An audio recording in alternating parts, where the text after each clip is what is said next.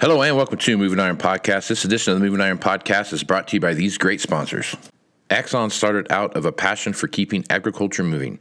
Imagine having 100 years of tire and wheel knowledge in your back pocket the next time you sell a piece of ag equipment. To find more or become an Axon dealer, please visit axontire.com. This podcast is also brought to you by Valley Transportation. Valley Transportation has been hauling ag and construction equipment across the country for the past 33 years. Call Parker at 800 657 4910 or go to valleytransinc.com for all your trucking needs. At Valley Transportation, our goal is to help you reach yours. This podcast is also brought to you by Ag Direct. No matter how you buy your ag equipment from a dealer, auction, or a private party, Ag Direct can help you finance it. You can even apply online at agdirect.com. Learn more about your financing options at agdirect.com. Moving higher in the 21st century. Hardworking people working hard for you and me. Moving higher, time and time again. You'll find us here. Moving higher. Hello and welcome to Moving Iron Podcast. Markets and Shawn Hackett. This edition of the Moving Iron Podcast is brought to you by Axon Tire, helping dealers move more iron for the past 100 years. For more information, go to axontire.com. Axon Tire would like to give all the loyal listeners of the Moving Iron Podcast a free Alliance branded baseball cap. So if you're interested in getting one of those, check out marketing at axontire.com and they will uh, send you out a free one. So just go to marketing at axontire.com, give them your details, and they will send that to you. Make sure you tell them the Moving Iron podcast sent you. Valley Transportation has been hauling ag and construction equipment across the country for the past 33 years. For more information, call Parker at 800 657 4910 for all your trucking needs at Valley Transportation. Our goal is to help you reach yours. And no matter how you buy your ag equipment, whether it's from a dealer, an auction, or a private party, Ag Direct can help you finance it. You could even apply online at agdirect.com. Learn more about your financing options at agdirect.com. There for a minute, AgDirect had a new uh, had a whole new product to help people buy their buy their stuff. Shawn's with Hackett Financial out of Boca Raton, Florida, and he's nice enough to come on the podcast a couple times a week to talk about what's going on. Shawn has made it back from the great Northwest into that tropic warm weather of Florida that he just he longs for every time he leaves. So Shawn, how you doing, man? I'm doing good. Glad to be home, and um, you know, back into my uh, my style of, uh, of of climate. So, It is your style, that is for sure. Shawn, a lot of stuff going on here. Um, take a look around, see what's happening. You know, we talk about uh, just you know, last Tuesday or Tuesday last this last podcast we was on Tuesday. We talked quite a bit about you know wheat, what we saw happening there, and you know, lo and behold, um, you know, wheat market ran ran up, you know, on Tuesday and Wednesday, and we're we're still looking at that, waiting for that last bit of information to come in to really kind of give that boost as to what what's going to happen and what is happening with the wheat market.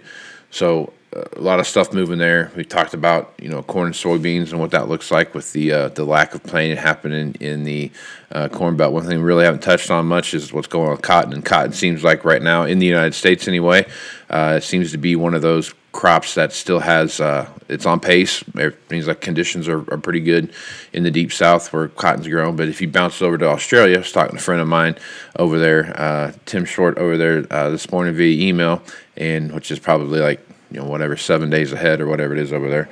They they were uh, they're having a lot of trouble right now with, with really really wet conditions and getting crop out of the field because it's harvested right now. So I guess talk about cotton a little bit and what you see happening and how those two dynamics are working with each other. well, one thing that's been plaguing uh, corn and spring wheat's been the wet weather in the northern plains. One thing that's allowing the planting in cotton to do well is that it's been so dry in uh, Texas. Now that's good to a point that you can make good planting progress, but at some point, you know, you do need to get some moisture, or else the planting It's all for naught, it, right? it's all for naught. Yep. So, and that that still continues to be a big supporter is that West Texas 35, 40% of production still not catching the rains. And, uh, you so now, you know, you get in the ground and now it's, it's, you know, they got a, a window that the rains need to, um, to fall if they're going to actually produce something on that dry land. Now, now in Australia, the current weather pattern has been extremely wet and they they have a good crop, uh, but now it's a question of quality. You know what kind of a, you know because you the, the two things about cotton is how much are you going to have and how much of the good quality cotton are you going to have because there's a big differential between you know your normal quality and high quality cotton. There's a big differential of what people are willing to pay, and so what's going on there now is they have a big crop, but you know now the the, the quality is being reduced, and which means their revenue is being reduced because a lot of that cotton they're now going to be harvesting. Not that it's not usable; it's just not going to be usable to the same extent, which means they're going to get a lower price, and so that's really plaguing uh, them right now. And I and I don't think that's going to go away. It looks to me like we still have a very wet pattern set in place for the next, you know, 30 days to 60 days. I don't really see that pattern going away. And so what it means is they're going to have a lot of cotton, but they're going to have a lot less higher quality cotton than they were anticipating.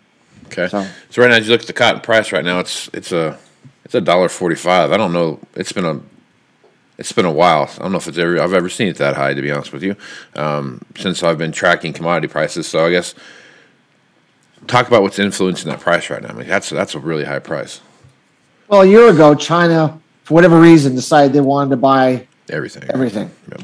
And they bought every bale of cotton. That, and, and we have very good quality cotton here. And they, the working theory was that because they have low quality cotton over there, they need the high quality cotton from us to blend in to then make the cotton products and then ship back to us. Um, and because of the labor laws there, where they let a bunch of underage children operate in very difficult conditions, um, and that the EU and the US decided that we're, we were, we're not going to buy cotton products that were made from child labor. You know, they were also forced to buy more foreign cotton so that they could use that and then sell it back to us. So, so, so, so they, they went and bought all that cotton, took it off the market. Uh, and remember, last year we had a cool, wet South. Mm-hmm. It was cool and wet all season long. And, you know, cotton is a hot crop. It likes hot weather. Um, it was cool and wet, and, and it, it the yields were down, um, and the quality was down. It was a, we talked about this yep. late developing last year, and and so uh, so that once again took more production off than was expected, and then of course now this year, of course, with the drought in West Texas, it's adding more insult to injury. Um, then there's worries over India. Um, there's been some pretty dramatic reductions in India's ending stocks uh, due to a couple of bad years of weather, and and uh, and they're starting. It looks like they're starting to restrict or put in some export taxes to keep cotton from leaving the country. And so you put all together um, with inflation fears, and that's how you get your dollar forty, dollar fifty price. You know that we've been at. Um, I don't think the demand's going to hold up, Casey. Everything I see, all the economic indicators that I see, says that economic activity across the board across the world is declining, which means people are going to buy less clothes than they did before. At some point, that's going to come back and bite the cotton market um, in the backside and and cause a air pocket. But for right now, Mother Nature is still the number one priority, uh, and we have yet to really fully trade that. Once we do, there could be considerable downside on the other, you know, on the other side of this equation here. Right so, on. okay, all right, let's jump over and talk about what's going on. Um, in the natural gas market. Natural gas is still on the rise. Obviously, tensions or tensions, not tensions anymore.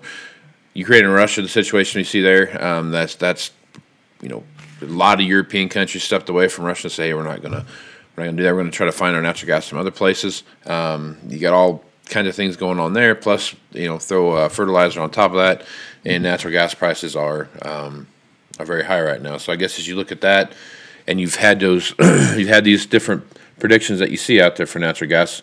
What's your thoughts there, and are you still on that same path?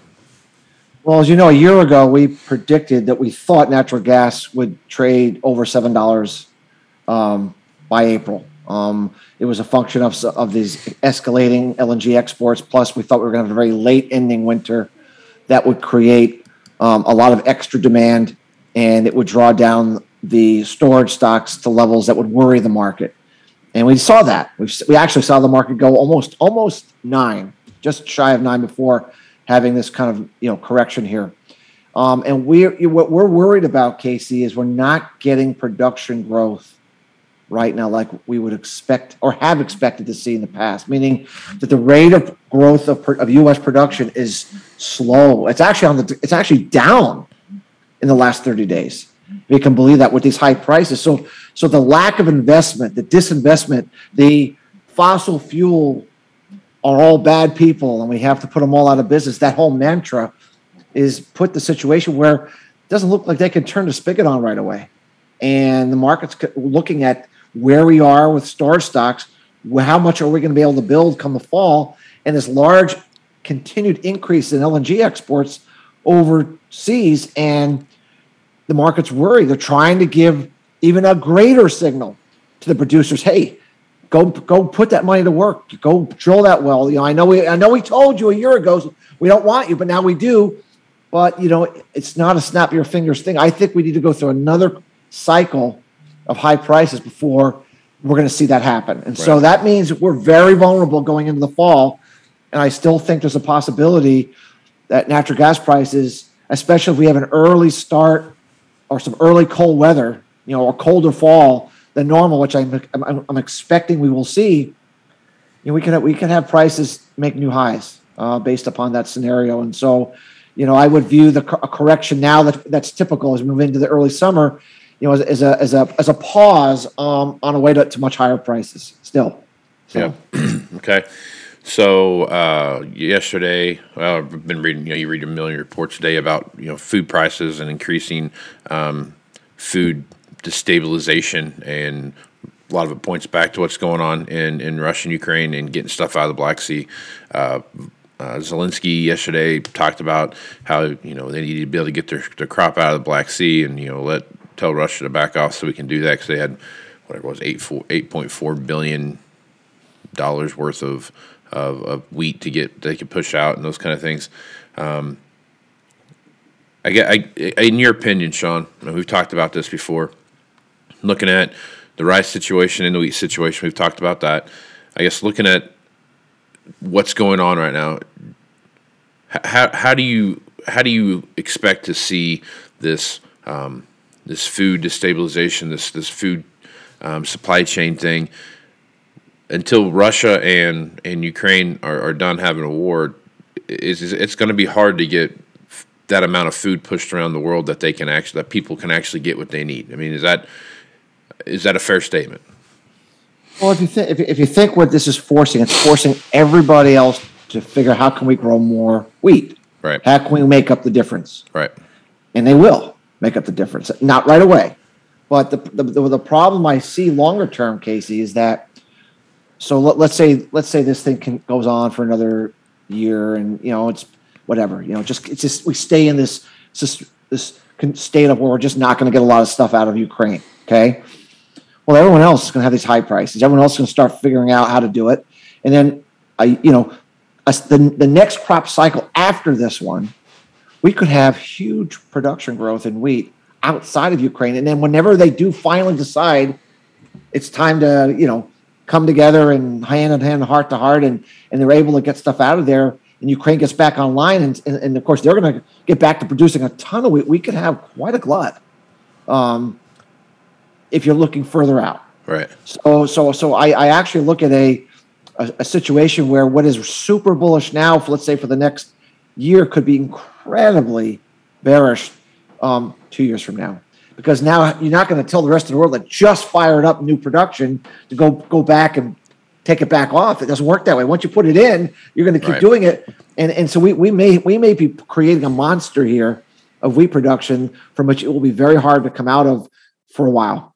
And so that's the longer term thing I think about is you know, what does all this mean? It just means too many people growing wheat on top of the number of people that were already growing it. Um, and, uh, and and we could have an extended period of just too much wheat for a while, but that's not today.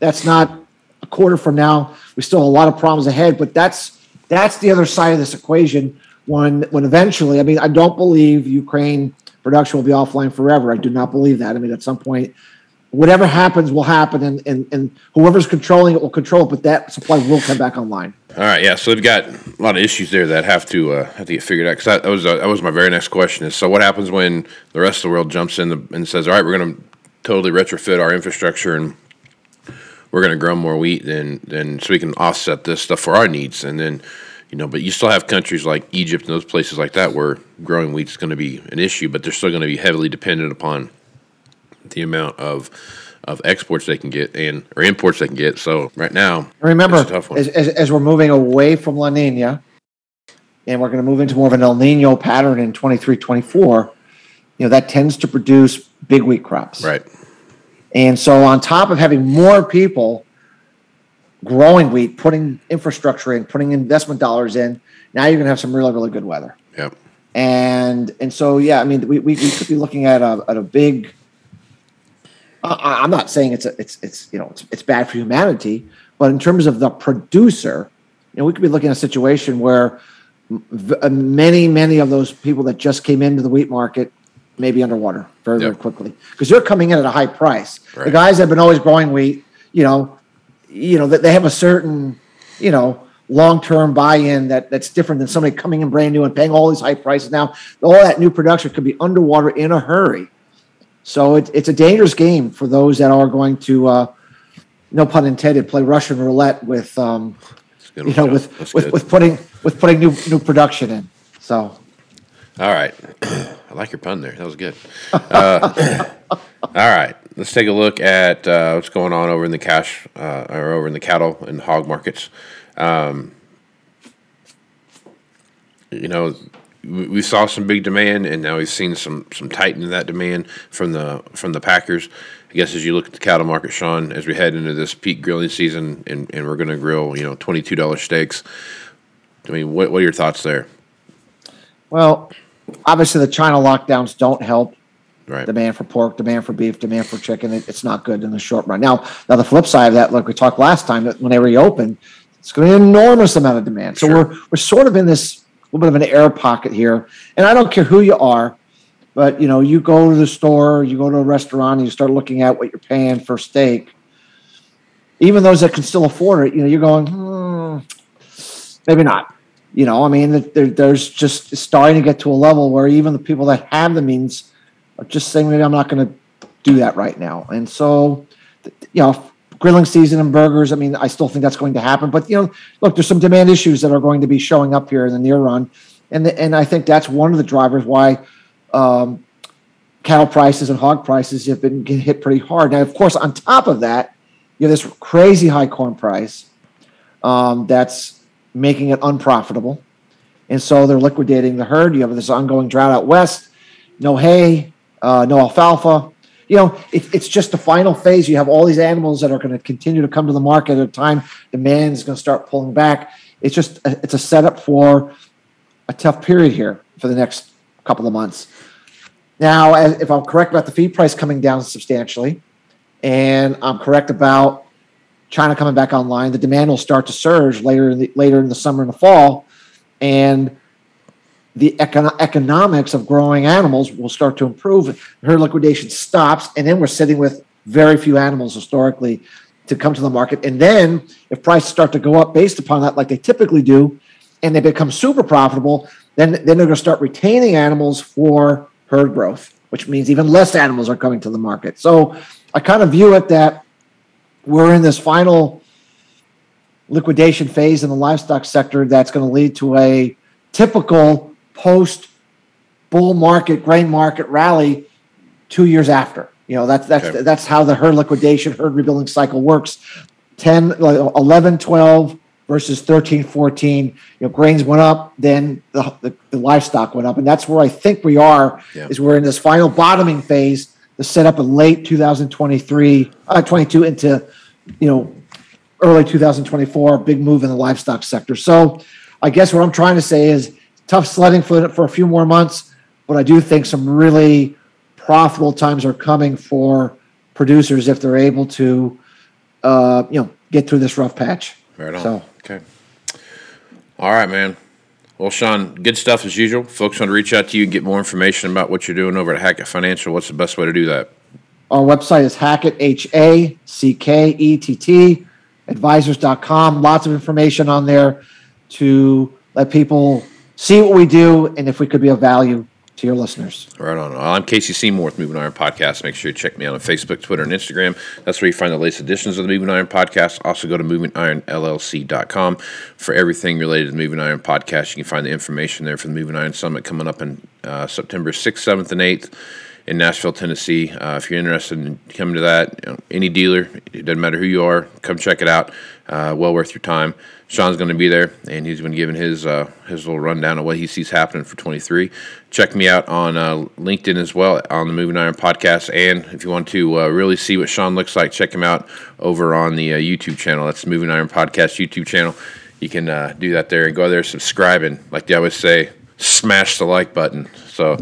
Um, that's what my kids always say. And remember, remember, Casey, everyone has to remember the alphabet because we're going to be talking about PDO, Yeah. AMO, IOD, Yep. a- and so we're going to be throwing all TSA, we're throwing all kinds of stuff out there. So just be ready.